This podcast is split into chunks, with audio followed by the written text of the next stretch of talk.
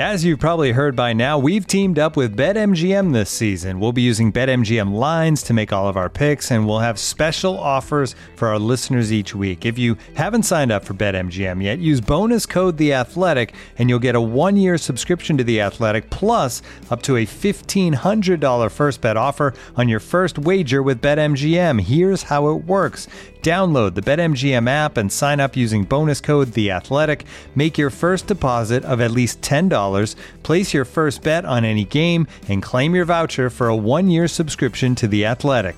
See BetMGM.com for terms. U.S. promotional offers not available in D.C., Mississippi, New York, Nevada, Ontario, or Puerto Rico. Gambling problem? Call 1-800-GAMBLER. Available in the U.S. Call 877-8-HOPE-NY or text HOPE-NY 467-369 in New York. Call 1-800-NEXT-STEP in Arizona. 1-800-327-5050 in Massachusetts. 1-800-BETS-OFF in Iowa. 1-800-270-7117 for confidential help in Michigan. 1-800-981-0023 in Puerto Rico. First bet offer for new customers only in partnership with Kansas Crossing Casino and Hotel. Don't forget, if you haven't signed up for BetMGM yet, use bonus code The Athletic, and you'll get a one-year subscription to The Athletic, plus up to a $1,500 first bet offer on your first wager. The Athletic.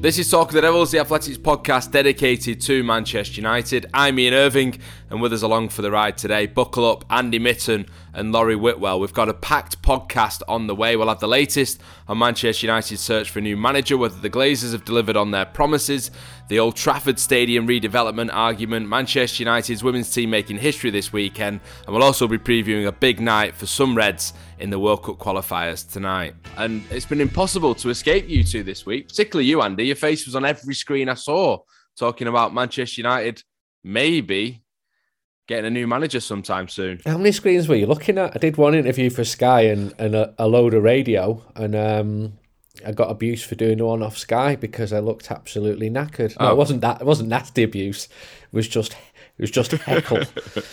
You're looking radiant today, Andy. I must It's a say. very nice hoodie, isn't it? Very bright. What colour would you describe that as, Andy? I'd say it's the colour of um, Borussia Dortmund's top or Sheffield United's away top from uh, the early nineties. I was going to go lollipop lady, Laurie. What were you going for? Reminds me of some kind of ice cream that I've had on a hot summer's day where I've really need to cool down. so it's, it's making me smile at least. yes, it is. Andy sort of teased it there, Laurie. You've been reporting for several weeks, along with David Ornstein on The Athletic, that Erik Ten Hag was going to be one of the men that Manchester United spoke to about the vacant managerial post. It sounds like he has been spoken to now. Can you add anything to this? What's the latest? As reports have surfaced this week, there's been an interview with Erik Ten Hag, um, and you know it's not the case that that therefore means that he's got the job at all. Um, it's uh, an open field still.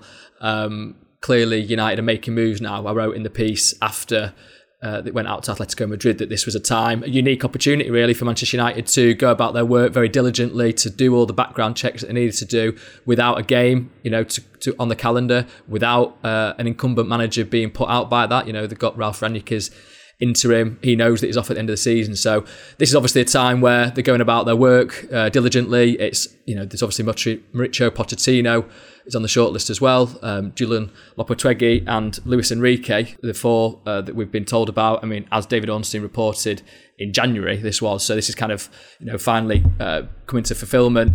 Um, but speaking to people close to United, you get the sense that you know, they do want to take the time. It's not necessarily something imminent. So, you know, keep your eyes peeled, I suppose. But yeah, there's, there's developments that are happening, which is what you want to see because United do want this wrapped up before the end of the season because you have got questions which we'll get onto about players, their futures, potential signings. It's, uh, it's something that they can't have sort of dragging on for too long. Andy, what have you made of the wave of support for Erik Ten Hag on Twitter? I mean, just taking Gary Neville's account in isolation, uh, he did a poll which has had nearly 220,000 votes at the time of recording. 82% went for Erik Ten Hag compared to 18% for Mauricio Pochettino. He seems the clear choice for United fans online, at least. Yeah, I'm surprised at how emphatic it was. This is a poll being taken when the mood is completely on the floor, and he seems like the shiniest option, someone who can lead Manchester United into a brighter future and everything will be fine. He's clearly done a very good job.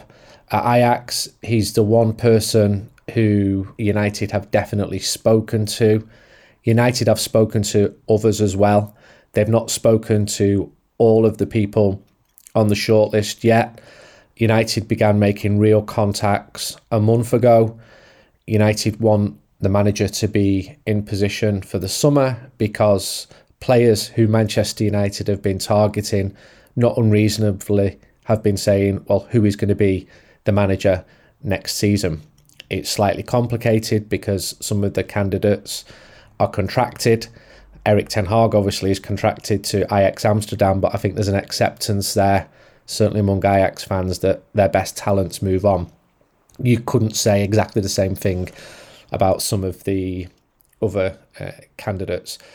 With Ten Hag, I can see that he's unblemished in so much as when you look at Mauricio Pochettino, who's very highly rated in some quarters, by the way. I know he's fallen out of favour this week uh, online with some fans, but I know some serious hitters who think that he would be a really good fit. You cannot level the same things at, at Ten Hag as you can at Pochettino. You've not won anything in the Premier League after all the, the these years, and it just seems that his team play exciting football. His, his CV is a, is a good one, and it makes me laugh all the time. To the first time I saw his team and did some background on him, and all the Ajax journalists were saying he's going to be sacked here if he doesn't win this game tonight. And I thought, well, he's going to get sacked then because it's against Real Madrid and they're the European champions, and then they absolutely blitzed Real Madrid. It's a funny old world, isn't it? It is, yeah. And Adam Crafton as well tweeted a, a really interesting point that Erik Ten Hag's actually older than Mauricio Pochettino, which is not really the, the impression that you get, Laurie, is it, to be honest?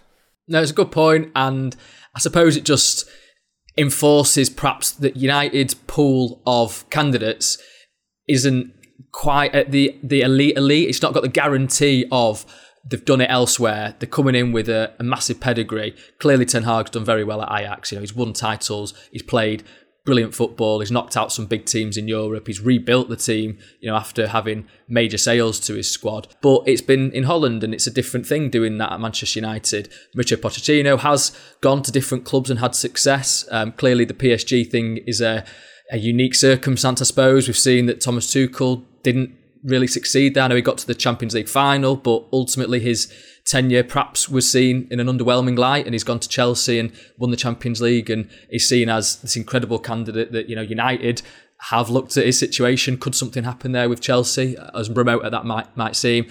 So it is interesting, sort of people's perceptions of things. Um, and I sort of made that point in the piece after Atletico Madrid, um, where I sort of said that you know when Man City got Pep Guardiola, he'd come in with like 18 major titles, won Champions Leagues, won domestic leagues in two different countries.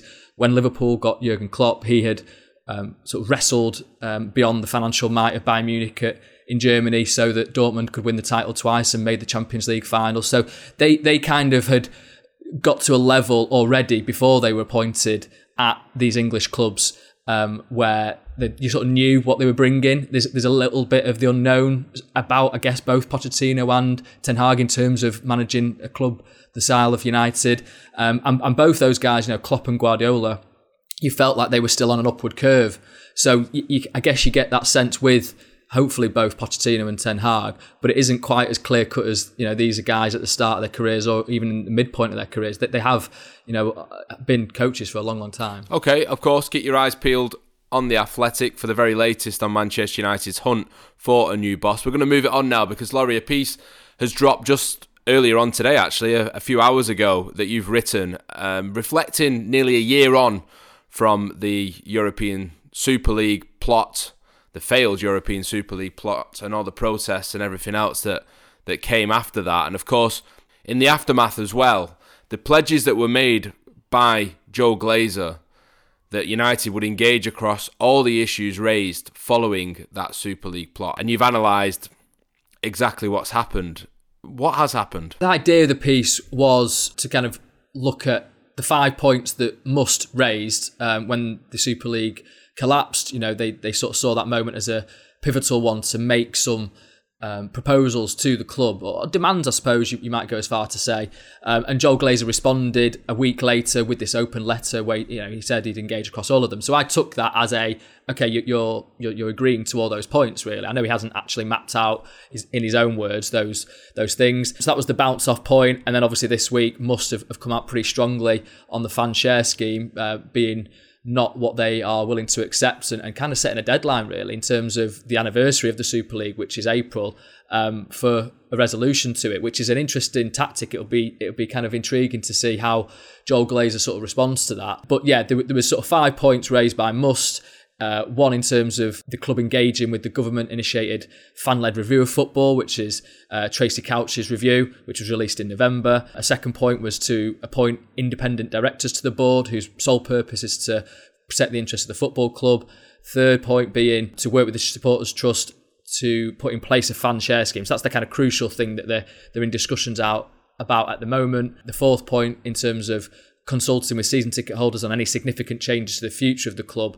Um, so obviously that would be if they had any kind of ideas to do something like the Super League again. Ideally, season ticket holders would be consulted. And, and this is probably one of the main points in terms of what Manchester United have actually done already. So they've created the fan advisory board, which is seven fan representatives, voluntary basis. They meet quarterly, uh, discuss with senior leaders at the club about the issues at the club. Um, they've only had one so far, which was in January, which Joel Glazer did attend. Uh, three hours of conversation, so so robust discussion back and forth. I think the the initial discussion was about how it might work in in future, sort of laying out the groundwork. So you know the proof is in the pudding on this as to whether change is actually enacted. Just going back to the points, the final one was in terms of the costs incurred uh, in relation to the withdrawal of the Super League. So, you know, the fines that Premier League gave, the fines that UEFA gave. And I mean, Joel Glazer did commit to paying those personally. As it's happened, you know, for example, in UEFA's case, anyway, there's a court case ongoing, so those those fines have been paused anyway. So it's kind of a, a little bit of a moot point. For me, the fan advisory board is the most significant thing that's actually happened, and and my point in the piece uh, a little bit is also talking about communication, and clearly he has communicated with these seven fan representatives. He also attended two different fan forums. The first one was kind of quite an emotionally charged episode where it was basically a lot of fans telling him how they felt. The second one was more dialogue. Um, but we don't see this, do we? It's not like he's given an interview to, to broadcast media. It's not like he's done an interview with a newspaper. Um, it, you know, so this is all kind of behind the scenes. So I would still argue that his point where he, he said this is sort of separate to the, the, points raised by Must, but you know Joel Glazer came out and, and, basically said he understands the silence that they've had for the past 16 years hasn't been the right approach, and you know he wants to give the correct impression in terms of what he says about his, his love for the club. But you know you have we haven't seen that, have we? Because there's been nothing publicly. Okay, it's it's sort of fair enough that he's doing this privately, but I think to really address that point specifically, know, something publicly should be done. Yeah, fundamentally, public facing wise, nothing really has changed, has it, since that? And I think we all expected that to be one of the things that was addressed because, like he said, the silence had been interpreted as them caring more about balance sheets than scorelines. Um, Andy, in terms of the fan share scheme, that's become front and centre now of this, really, and it seems to be the issue that is really going to decide how serious the Glazer family are about the commitments that they've made, how this goes. Is that fair? Yeah, it's, and it's taking too much time, and that's why fans are growing in their concerns. There's a lot of resentment towards the Glazer family at the moment, partly because the results have been bad as well. That always affects the mood. And when if Manchester United were going for the treble now, then it, this would become a sideshow. But United are miles off that level, partly because the owners and fans are not happy. Must are getting a lot of criticism as well. It's frustrating for Must uh, from their perspective. They need to come away with something which can be sold to Manchester United fans as being tangible to the majority of United fans. Because you'll also have a lot of Manchester United fans who just want the Glazers to go. End of. They might not have a plan B. Beyond that, they just want the, the Glazers to go, and it's difficult for Must it's difficult for the negotiations because Manchester United are publicly listed. Um, so there's various areas which can't be made public. But my overriding feeling is what have you delivered since you made those comments? And that year anniversary is coming up to the Super League and the subsequent protests. And I think something tangible has got to be delivered, which is acceptable to a large number of Manchester United fans. Some United fans are always going to find fault. And I think if that means Must walking away, if they don't get what they want, then so be it. I think Must have got quite a strong hand to play. And if it comes to that, then so be it. And I think the, the, the Glazers know that as well. And there's all sorts of side issues which will be subject to non disclosure um, details as well. But the bottom line is we're nearly at a year and nothing has happened on the main thrust of things. If you want to read more about this issue, of course, go to The Athletic and have a look at Laurie's piece, which, like I say, dropped earlier on. Andy, you've had a piece on there this week as well about redeveloping Old Trafford or even demolishing Old Trafford and starting again. Um, it's obviously been an issue that's been around for a few years now, really, but it, that's come to the surface and that's become a key issue, really, that Manchester United fans are keeping a close eye on. Too. Your argument is that it should be redeveloped uh, and improved as opposed to being completely knocked down and, and rebuilt. Why is that? That's my opinion, and I spoke to a lot of people, and I've been writing about Old Trafford since 1989. I've been writing about this subject for a long, long time. Uh, Richard Arnold's quotes are in that piece. They were given from 2018. They still stand true now, but nothing's been done. And this is a lot of this is it's on the Glazers. The, the the progress and the redevelopment of Old Trafford lies squarely at the foot of the Glazers. And I said that Old Trafford had often been ahead of the game in terms of stadium uh, development and has stood still. And it drove me mad as a United fan. You want pride in your home, and it baffled me that the, the, the girders were peeling above the stand. And I said to Richard Arnold, can, can someone just not paint these? And some development has been done uh, in, in lockdown. The disabled facilities have been expanded. You know, we're talking tens of millions here, but not a major development. And all along, rivals have either been playing catch up by expanding their own homes. Liverpool's the best example of that. And Liverpool did what United are doing now. They did that in the noughties. They lost a whole decade uh, because they weren't sure whether they were going to move to a new ground on Stanley Park or not. Everton have obviously got to move. Manchester City are expanding. Arsenal, Tottenham, they needed to move because their footprint at their old homes was very small. United, Old Trafford already holds 74,000. And I would favour something more like I'm seeing in Madrid or at Barcelona, what's due to happen. And that is a major redevelopment of what is fundamentally still a very good football ground and that would be expanding the south stand so that it's more symmetrical with the rest of the stadium. The roof's a problem. I know people talk about it leaking. That's not the, the, the main issue. It's it swoops too low. It's grey. It doesn't add anything aesthetically to the stadium. It was built too low because light wasn't getting to the pitch at the time when it was built. That's all changed now. And I think the outside of the the stadium as well it looks it's not attractive, especially compared to the the best new builds. And stadium technology has moved on a lot. So if you go to Bilbao or to Tottenham or to Munich, when you see these, you go wow. And some people still go wow at Old Trafford. And I was speaking to Atletico Madrid fans last week, and they were going wow. So it's quite interesting to see from their eyes.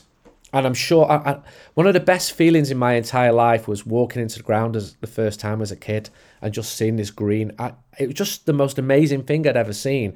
And that was an ugly stadium around it at the time. I'm not totally against the idea of a new build, but as I understand, and I did my research and I've been on top of this subject for a long time, it is possible, might be expensive, might be prohibitively expensive, so it might not be possible to build above the south stand. You've got the railway behind it. If you're putting a, a bridge or a tunnel over a railway, that becomes quite complicated for all sorts of issues, not least security, if you've got trains going through tunnels. The concourses are a problem at Old Trafford. They're, they're very dated as well. There's no big screens. Some fans want Wi-Fi, and that's understandable as well. Some journalists want Wi-Fi. There wasn't wasn't Wi-Fi in the press box until 2018. That's ridiculous. Absolutely ridiculous. I travel everywhere and go in press boxes where the Wi-Fi worked, except at Old Trafford, and you need to do your job. It was it was mental. I think the main thing here is got to be done. No more saying we like this idea. Them quotes from Richard Arnold are already four years old. Do it. And for some people who who would say, and I got a bit of stick when I wrote the first ones, it's never mind the ground, we need to be buying players.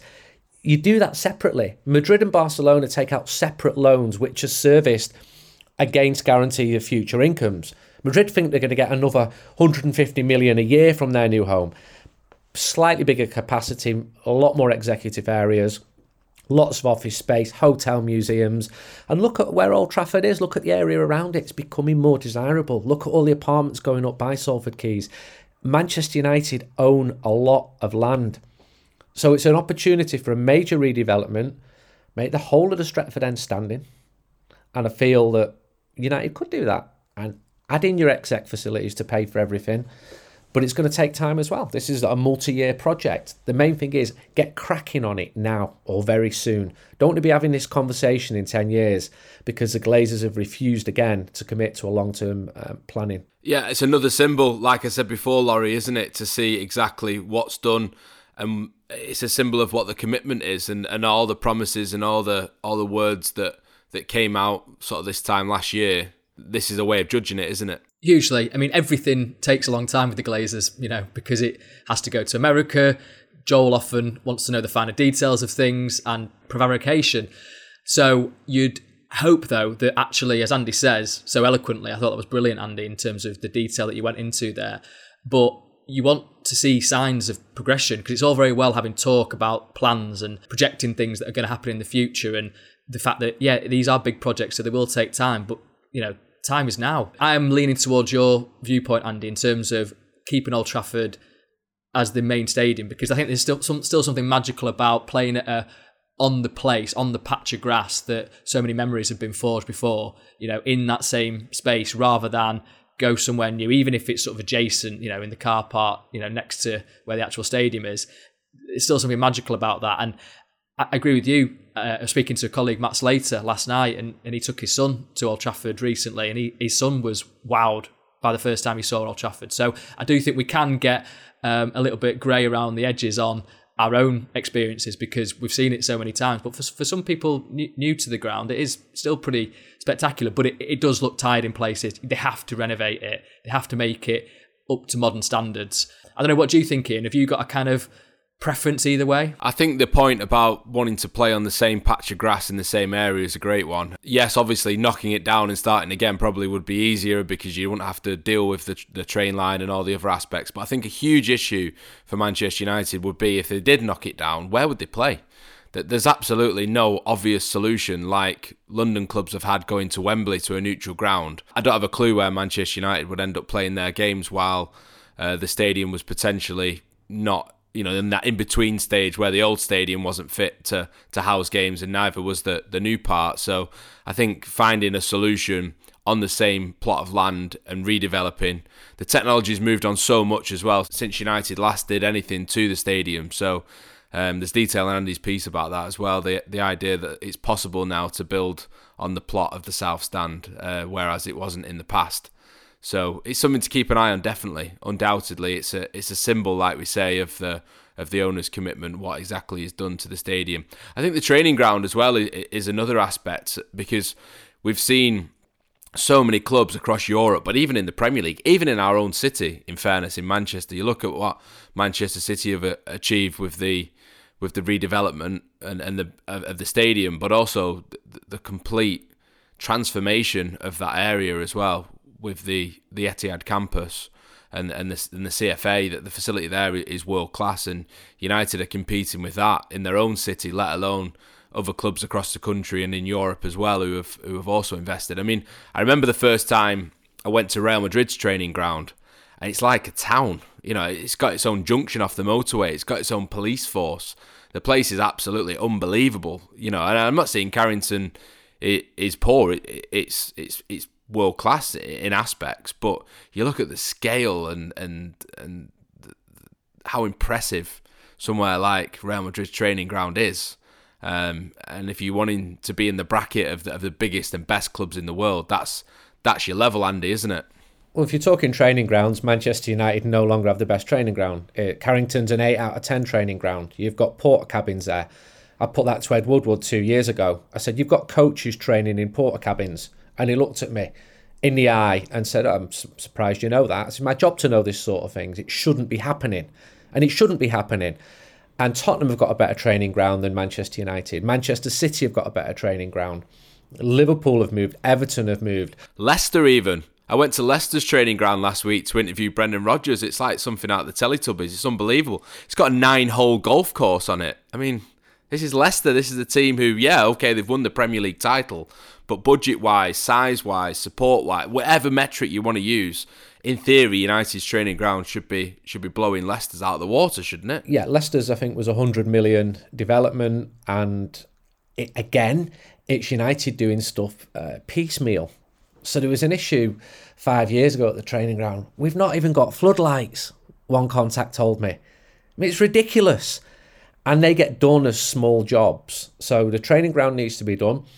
I think one thing to United's credit is that the cliff has not been sold off. Liverpool sold off Melwood, uh, Manchester City with Platt Lane, Everton with, with their old training ground.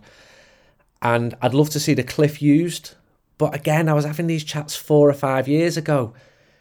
Could could the cliff be used for the women's team? I don't know the answer to that, but look into it and do it. Don't just talk about it. Don't send it back to America five times. Get it done. It's bizarre that Manchester United's women's team are playing at Leigh, 12 miles from Manchester, a town with no train. It should be next to Old Trafford if possible. Manchester City have got the 6,000 reserve team stadium next to their ground. Barcelona have got a 6,000 capacity reserve team stadium on their training ground. Real Madrid have got a 6,000 capacity reserve team stadium on the training ground. Manchester United are renting a rugby ground 12 miles out of the city that they play in. And all of these things give you a picture of Manchester United under the Glazers. In isolation, Leigh Sports Village is fine. But it's Manchester United. It's not even that expensive to build a 6,000 capacity stadium. We're not talking about building above railway lines and building uh, massive triple decker stands where you, you need increased security. It should be a relatively small job. And United now need to play catch up, but should never have been put into this position anyway. Okay, if you want to read more about this topic as well and Andy's take on the redevelopment of Old Trafford, that's on The Athletic at the minute. Remember, you can subscribe to The Athletic if you're not already a subscriber for just £1 a month for the first six months. Go to theathletic.com forward slash Man United pod. You get full access to all our great Manchester United writing and ad free versions of all The Athletic's podcasts as well, including, of course, Talk of the Devils. That's theathletic.com forward slash Man United pod. Sign up now. Looking for an assist with your credit card but can't get a hold of anyone? Luckily, with 24 7 US based live customer service from Discover, everyone has the option to talk to a real person anytime, day or night. Yep, you heard it right. You can talk to a real human in customer service anytime. Sounds like a real game changer, if you ask me. Make the right call and get the service you deserve with Discover. Limitations apply. See terms at discover.com slash credit card. Looking for an assist with your credit card but can't get a hold of anyone? Luckily, with 24 7 US based live customer service from Discover, everyone has the option to talk to a real person anytime, day or night. Yep, you heard that right. You can talk to a real human in customer service at any time. Sounds like a real game changer if you ask us. Make the right call and get the service you deserve with Discover. Limitations apply. See terms at discover.com/slash credit card.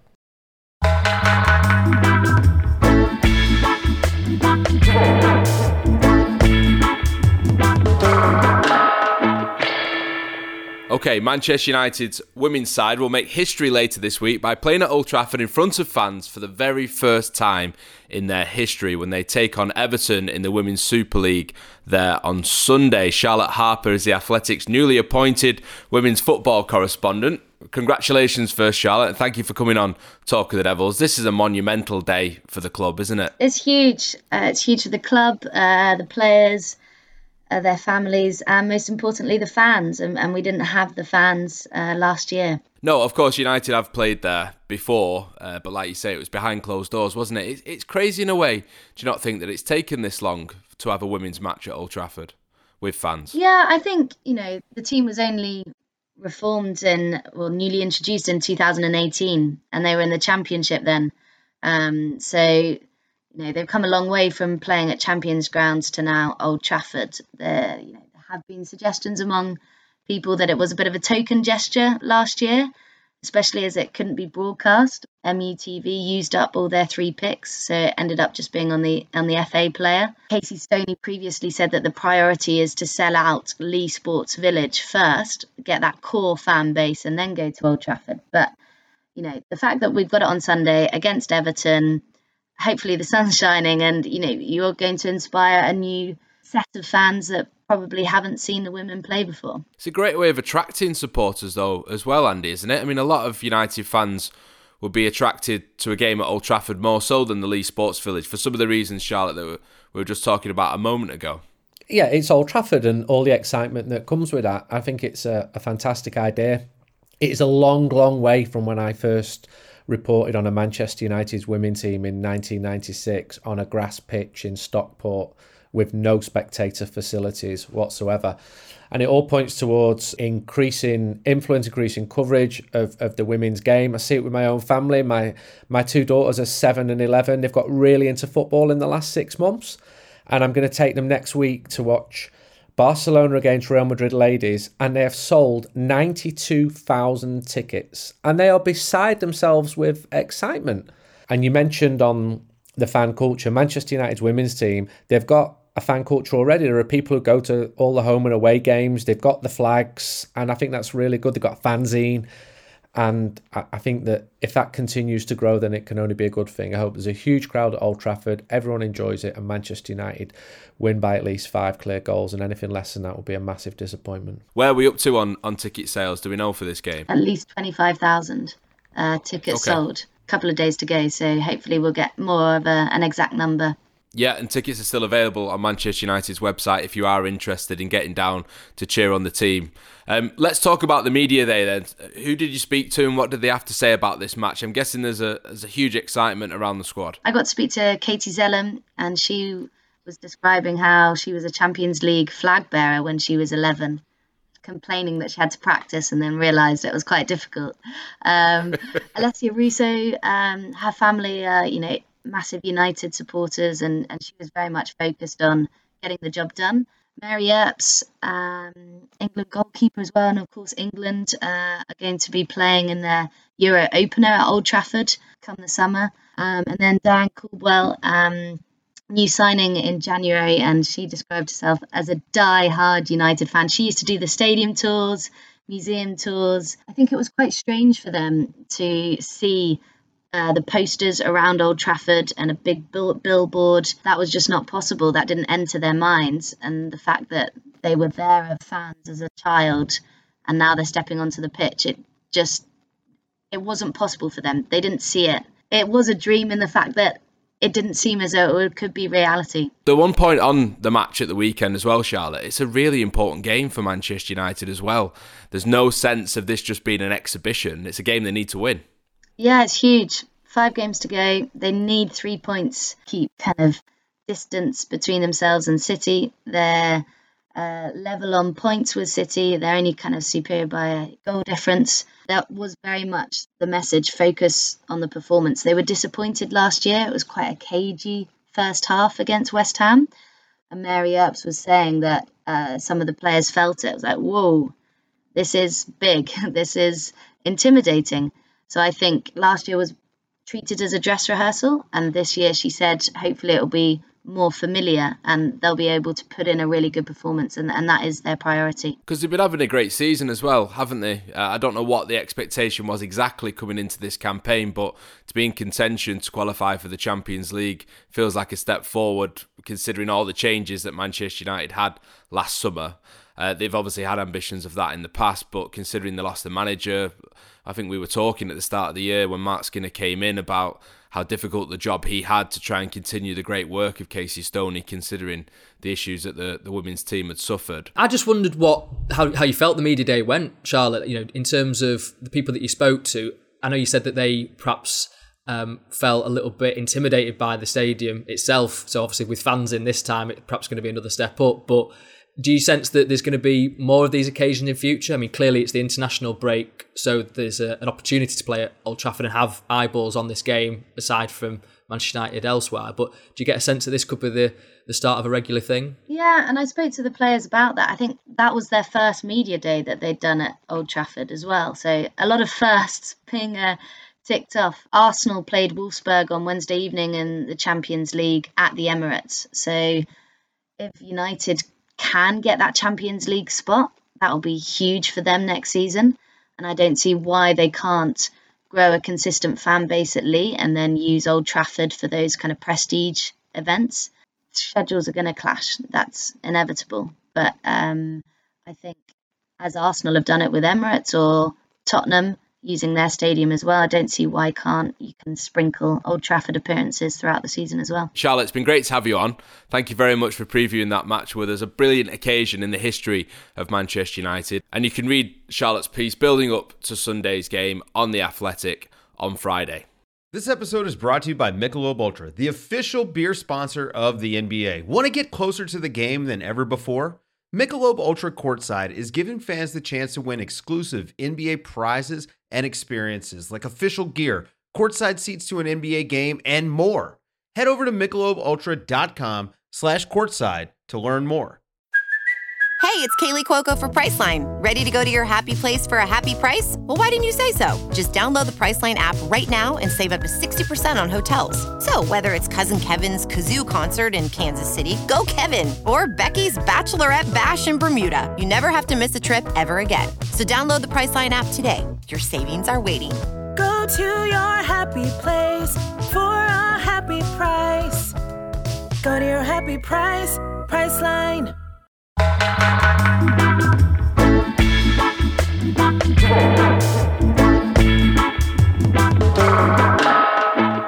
Okay, um, a slight apology. I think this probably should be phrased as, but we're not going to do the second part of the Manchester United squad stock check on this podcast. We're going to do it next week instead now. Of course, it's the attacking players that we're going to focus in on next after doing the defensive side of things on the last podcast. So it'll be out next week and still keep your eyes peeled. It will come. It's not going to be like the Lee Sharpe article, I promise. There will be a post on the real time section of the Athletic app asking you for your opinions on the state of Manchester United squad, and we'll read some of the best messages out when we do the stock check on the podcast next week. Right, we need to round up any other business then because there's still quite a lot going on for Manchester United, despite it being the international break. Laurie, what stood out to you? Paul Pogba's interview uh, whilst he was away with France. I mean, um, as people might say, it's not an international break if Paul Pogba doesn't speak uh, to local media away with France. Different this time, though, isn't it? This felt a lot more cathartic, maybe um, open.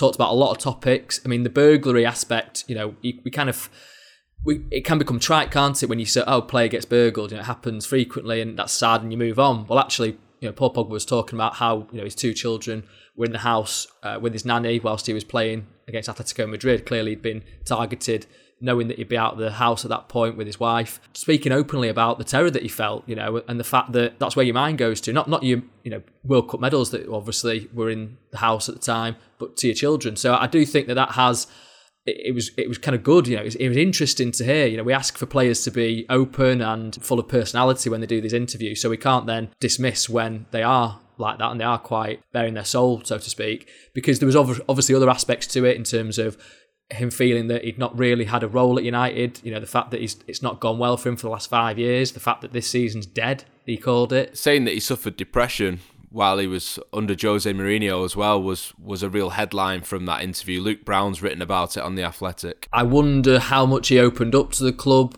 I wonder how much the club kind of asked and, and felt how you know asked how he was doing. It'll be interesting to see if there's any more conversations once he gets back from France duty because he, he comes across as a very happy-go-lucky guy, doesn't he? I think everyone that's a teammate of his speaks warmly of him because he is bright. You know, he's sunny. The, the things you can criticise him for are perhaps being um, sort of too much that way, possibly in in when it really gets to the meaty end of seasons, is, is he there? Does he stand up? And I think you can debate those points, but I think everyone who, who's met him can say actually he's a, he's a, really good guy. So for him to sort of say that he'd been touched by depression was was clearly you know quite a stark thing. And I guess you wouldn't say it in the moment, perhaps because you want to crack on and, and kind of keep your head down and try and do your best. But and at the time, I suppose also United were a little bit loggerheads with him. You know, as a club with his desires to leave. You know, perhaps this kind of stuff doesn't get discussed. So, um, but I thought it was you know an interesting interview and perhaps gives us a little bit of an indication as to what will happen at the end of the season. Yeah, Pogba spoken while on international duty. The matches for France not quite as important as the Portugal match tonight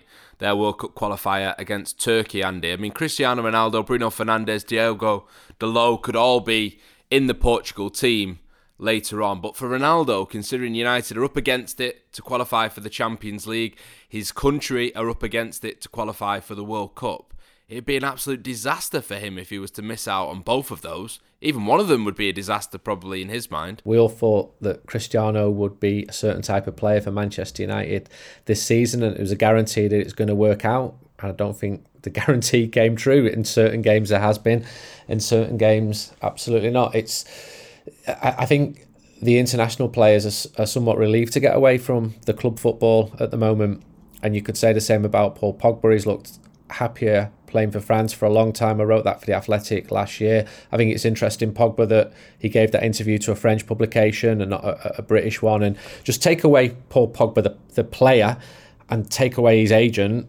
Everything I've ever been told about him, and I've spoke to him, but I don't know him well, echoes what Laurie said. He's, he's a good person. He's a family man. He's someone who takes his religion um, seriously. You never hear any complaints about him. Well, maybe one or two uh, about his professionalism, but by and large, he he, he is uh, very professional, and I think he so someone who knows him just said to me a, a year or so ago, it, it's like he's given up on trying to win over Man United fans. He's just given up on that whole idea. So he does his best, and he feels that fans have already made their mind up on him, and I think there's an element of of truth in that. Uh, it's not a relationship that's worked out. His transfer's not really worked out given how much he cost and how good he is. And even now, we're still having the same debates that go on and on. He's one of the best players in the world on his day. He can do things that no other players in his position can do, but he can also give the ball away and cost Manchester United a game. And he's a liability in, in some matches. Cristiano's situation is completely different, but Cristiano's 37 and Paul's what, what 29 they're at totally different stages in their career. Victor lindelof is also set to lead his country into a key world cup qualifier later against the czech republic at the friends arena in stockholm. Manchester united fans know about that stadium of course from the europa league win over ajax a few years ago. But also in that match as well what an occasion it could be for anthony elanga making his senior debut for sweden. And guys if you're listening in Sweden, in Stockholm, if you go into that match later on, you know what you need to do.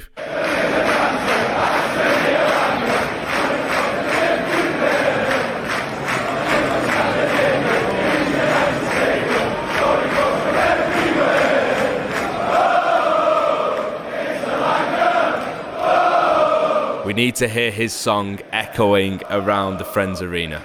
That's it Thank you to Andy and Laurie for joining us once again on Talk of the Devils. Thank you, you guys, for listening at home. Sweden fans, do us proud later on. See you on the next one. Bye bye.